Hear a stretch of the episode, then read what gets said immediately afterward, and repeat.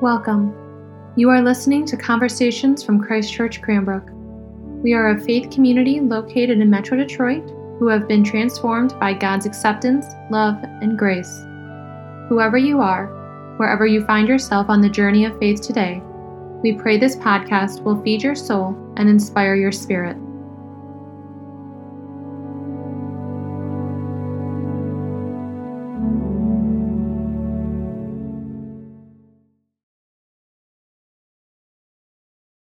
I speak to you today as a sinner to sinners, as the beloved of God to God's beloved, as one called to bear witness to those called to bear witness. Amen.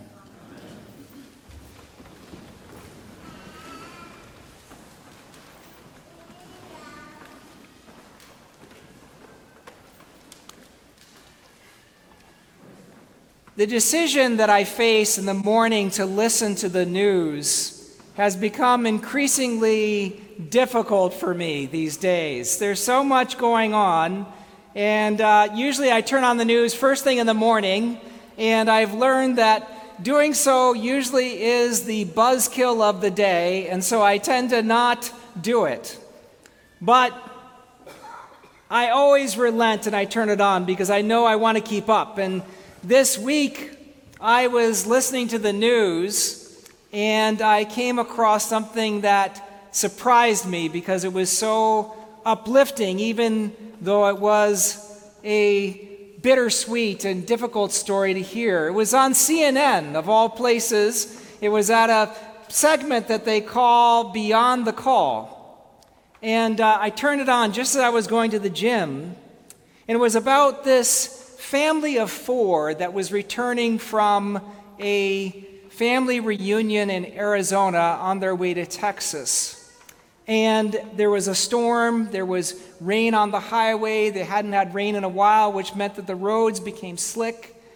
And the family car hit a slick patch and slid into a tractor trailer.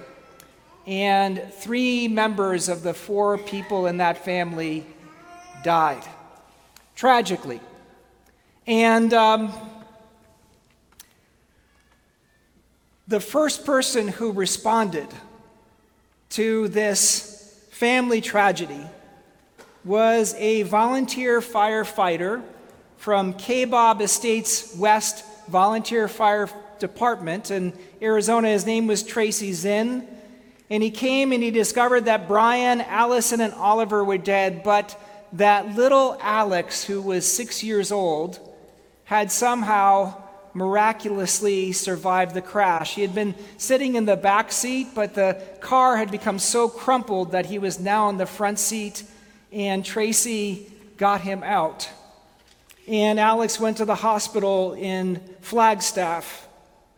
And a little bit later, the towing company contacted the volunteer fire department and asked them if they knew of a cookie monster stuffed animal that was somewhere in the car. And so another member of the volunteer fire department, Jessica Pusas, went with a teenager, Violet, Violet Gunn, who was the daughter of Jason Gunn, the fire chief, and they drove back out to the accident site and they scoured it and they found this little cookie monster stuffed animal under some rubble. And Jessica took the cookie monster and washed it off and got it to Alex. They were holding the cookie monster outside of the truck as they were driving so that they could get it to him before he was transferred because they knew he wanted that beautiful source of comfort, and they wanted to give him some source of comfort as he was facing these difficult days. And in the action of doing that, another member of the volunteer fire department, Lori Granger, wrote about this on Facebook and put a link to a GoFundMe page. And that GoFundMe page, when they saw that story of the work that they did to bring back that cookie monster to Alex, has now raised about $100,000. And I found myself surrounded as I am by reminders of the things that make us all too human. I found myself just powerfully moved by this story of this volunteer fire department that went above and beyond and reached out to help this little boy and to bring him back his stuffed animal. The incredible sacrifice that they did, the love that they showed, the kind of care they did, the way they lifted it up, the way they, they created all of this goodness for him so that he would know that he wasn't alone, that he could somehow be surrounded by love even in the midst of tragedy. And um, I did something unusual.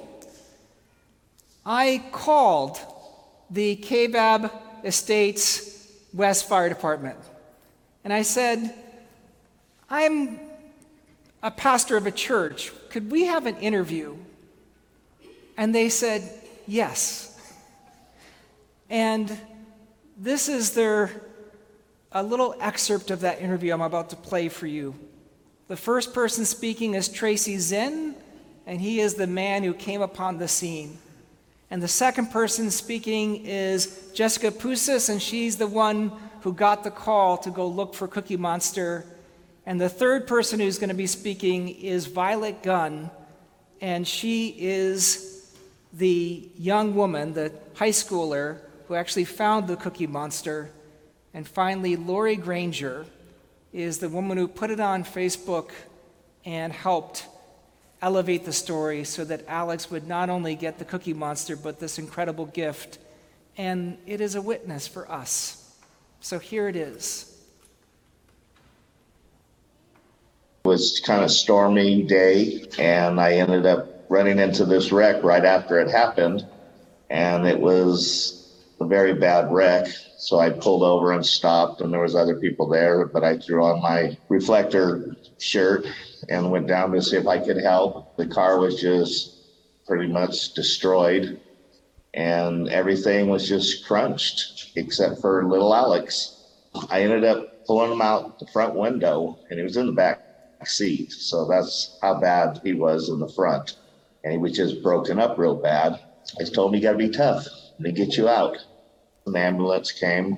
I got him off to the hospital with the ambulance drivers. The tow company that had towed the vehicles that day there at the accident, the family had contacted them looking for this stuffed animal. They couldn't find it in the vehicle. And I know one of the employees there, so she had reached out to me since she knew I was there on scene that day. When she first called me and said it was a, a cookie monster, I remembered seeing a blue stuffed animal that day on the hill and, and so I told her don't waste your time in the car. I'm pretty sure it's still out at the accident scene. I went and got Violet and Jason and we went out. Jessica said, Do you want to go do Operation Cookie Monster? Wasn't sure really what I was looking for, other than it was a stuffed animal and it looked like a cookie monster. And I was like, okay.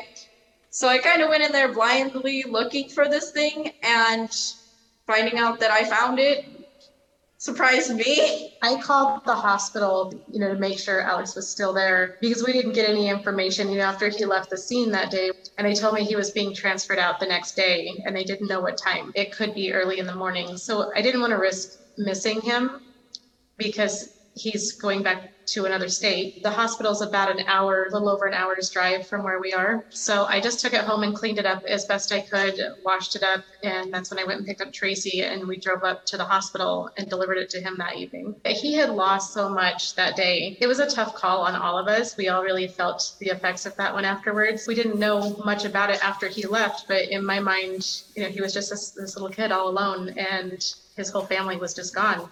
So if I could bring him just a little bit of joy with his favorite stuffed animal or, you know, any kind of comfort in any way, it was worth all of it for me. I'm recapping what happened. Tracy left three hours early. The accident happened and it was devastating, but then somebody at Murphy's Towing just happened to know Jessica. Jessica just happened to remember the blue thing on the mountainside and just all these things kept happening. And, and for me, it was a praise God moment at every step of the way. Heard about the GoFundMe page and we just wanted to blow it up. We wanted this child to be able to go to school and to get all of his hospital bills paid. And we don't know how insurance works when the entire family passes away. We don't know how and where is he going to live and who's going to take care of him and how's he going to go to school and all of us just have such a big heart that we decided we needed to do this and we needed to get it out there. So it's been one interview after another. It's it's really blown the Facebook page up so that Alex is going to be okay. All these news agencies are calling and wanting interviews over, you know, a stuffed animal. It's not just a stuffed animal. It's it's a whole community. It's a whole piece. You know, had the stuffed animal piece not come into play, had Lori not wrote the story about us returning the stuffed animal, none of these news networks would have ever picked it up. The story wouldn't have gotten out there. The last I checked, um, I think Alex's GoFundMe was getting close to $100,000. You know, none of that would have come about had it not been for a stuffed animal laying on the side of a hill after an accident. There's a lot of stories and a lot of accidents and a lot of things that happen every day. And I just feel like God put all of the pieces in place to help Alex on his journey and to go through what he's going to go through and to help his family. And you know, none of us know the why or the the what. We just do what we can to help and to make it better and to kind of rally an entire community around this child who just lost his family. It's also the idea that help one you help many we're hearing stories about people that have been transformed by this. I mean, we're down at the local gas station and people are saying, I'm just so inspired by this story. I, I feel inspired. I feel uplifted. I feel good. This one little thing of helping Alex has just blown into a, a nationwide outing. And, and so many people that we will never realize watching that may inspire them to go join a volunteer something to help someone else. And you can see on your bulletin a picture of Alex. And you can see him holding his Cookie Monster Lovey. And of course, a teddy bear that had belonged to his brother Oliver. And you can see Alex wearing a hat that says Kaibab Estates West Fire Department. Which of you having a hundred sheep and losing one of them does not leave the 99 in the wilderness and go after the one that is lost until he finds it. There are many emblems in this world around us of God's grace. And when Jesus picked these simple images of a shepherd that goes looking for sheep, or a woman that scours her home looking for a lost coin. He was pointing to something that was deep within the way we live as human beings that we often take as a given rather than as a gift. But these moments when we extend ourselves, and sacrifice ourselves and go after someone who is lost or least. These moments are moments of grace, and they go with the grain of who Jesus is and what Jesus wants us to do in light of this parable. Throughout the Gospel of Luke, there are three themes that seem to knit themselves together. There is a theme of liberation. And so in chapter 4, Jesus says, The Spirit of the Lord is upon me to preach good news to the poor and proclaim a year of liberation to those who are oppressed. And then there is a theme of grace that comes as mercy. And so we read in the 10th chapter of Luke this moment in which a traveler is on a road and falls prey to thieves, and a good Samaritan comes and shows mercy. And so at the end of that story, Jesus says to the Pharisee asking the question, Who was my neighbor? The answer is the one who showed mercy. And Jesus says, Go and do likewise. And then in the last part of Luke, there is another fold, and that is that liberation and mercy come through sacrifice. And that sacrifice happens when we give something up, when we take something on, when we give of ourselves, and when we die a little bit. And when that sacrifice happens, there is always, Jesus promises, abundance and grace and joy. And all of this is meant to prepare us for that sacrifice of Jesus himself, in which he will die so that we might live. But the end product of that good news is not just that we are the ones resting on the shoulders of Christ. It's not that we are the lost coin or maybe the pearl of great price, as we read in the Gospel of Matthew. To be a Christian is to step into that incredible economy of grace in which there is liberation and mercy and sacrifice, and always something more comes out of it.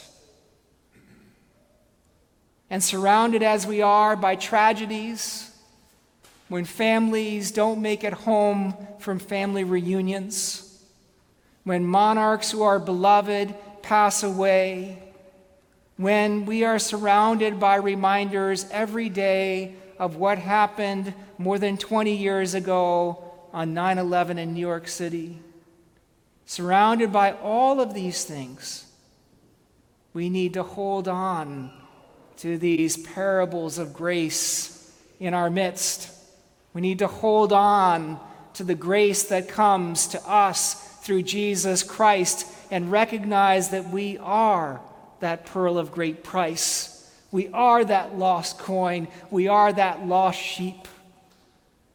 And we have to hold on to what God is calling us to do as the people of God.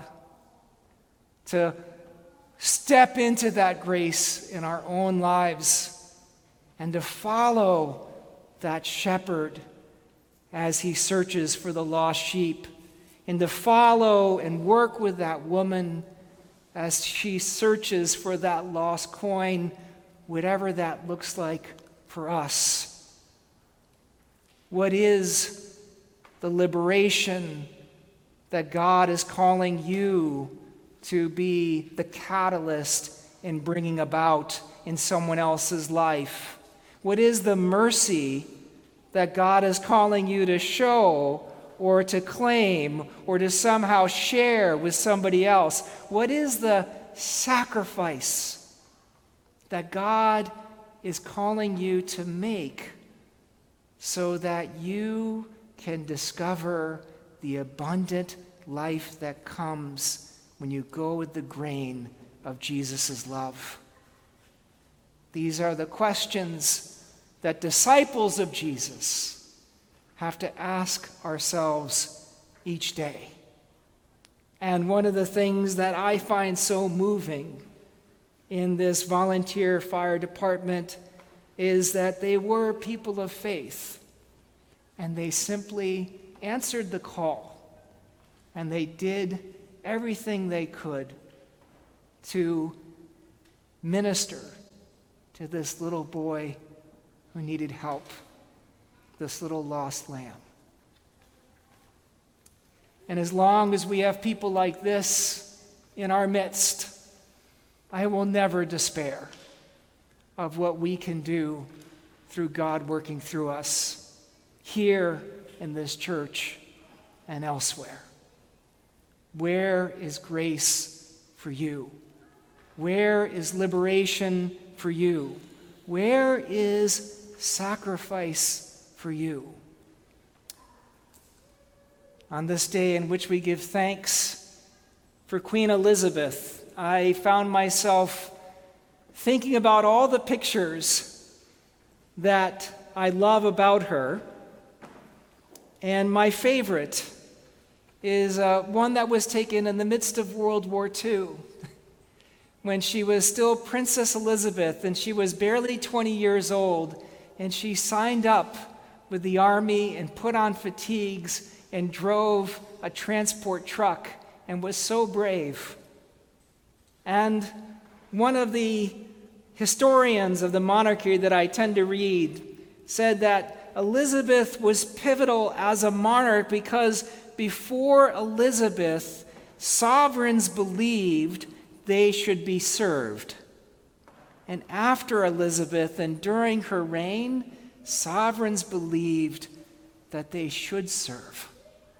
And so her whole reign was of a sovereign serving her people and keeping them united by love and goodwill and charity. And that's why we love her. Elizabeth knew that liberation. Elizabeth knew that grace. Elizabeth knew that sacrifice. Another person that comes to mind whenever I think about 9 11 is the first recorded victim of 9 11. Mychal Judge, who was a Franciscan monk and was the chaplain to the New York City Fire Department. On 9 11, Mychal followed his men into the tower and he was hit by a large piece of concrete and was killed instantly. And there's a famous picture of his, of his men carrying him out of the tower and he is bowed and bloody and dead. Mychal did so much more than just serve as a chaplain to the firefighters. He was active in the community. He was active in the recovery community. He was welcoming of everyone, in particular the LGBTQ community. He was a transcendent person who elevated so many. And he knew that incredible liberation, that incredible grace, and that incredible sacrifice, as well as anyone I've ever met. And Mychal has a prayer that I pray every season when I enter the beginning of this time. And the prayer is this Lord, take me where you want me to go. Let me meet who you want me to meet. Give me the words to say and keep me out of your way. That is what liberation and grace and sacrifice look like for me. Saying that prayer and trying to live it out. What does it mean? for you. Amen.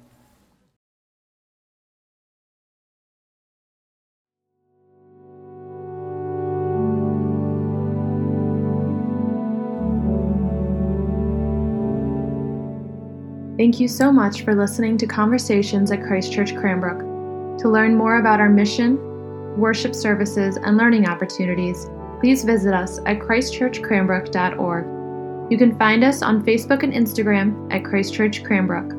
We look forward to you joining us again, and may God bless you now and always.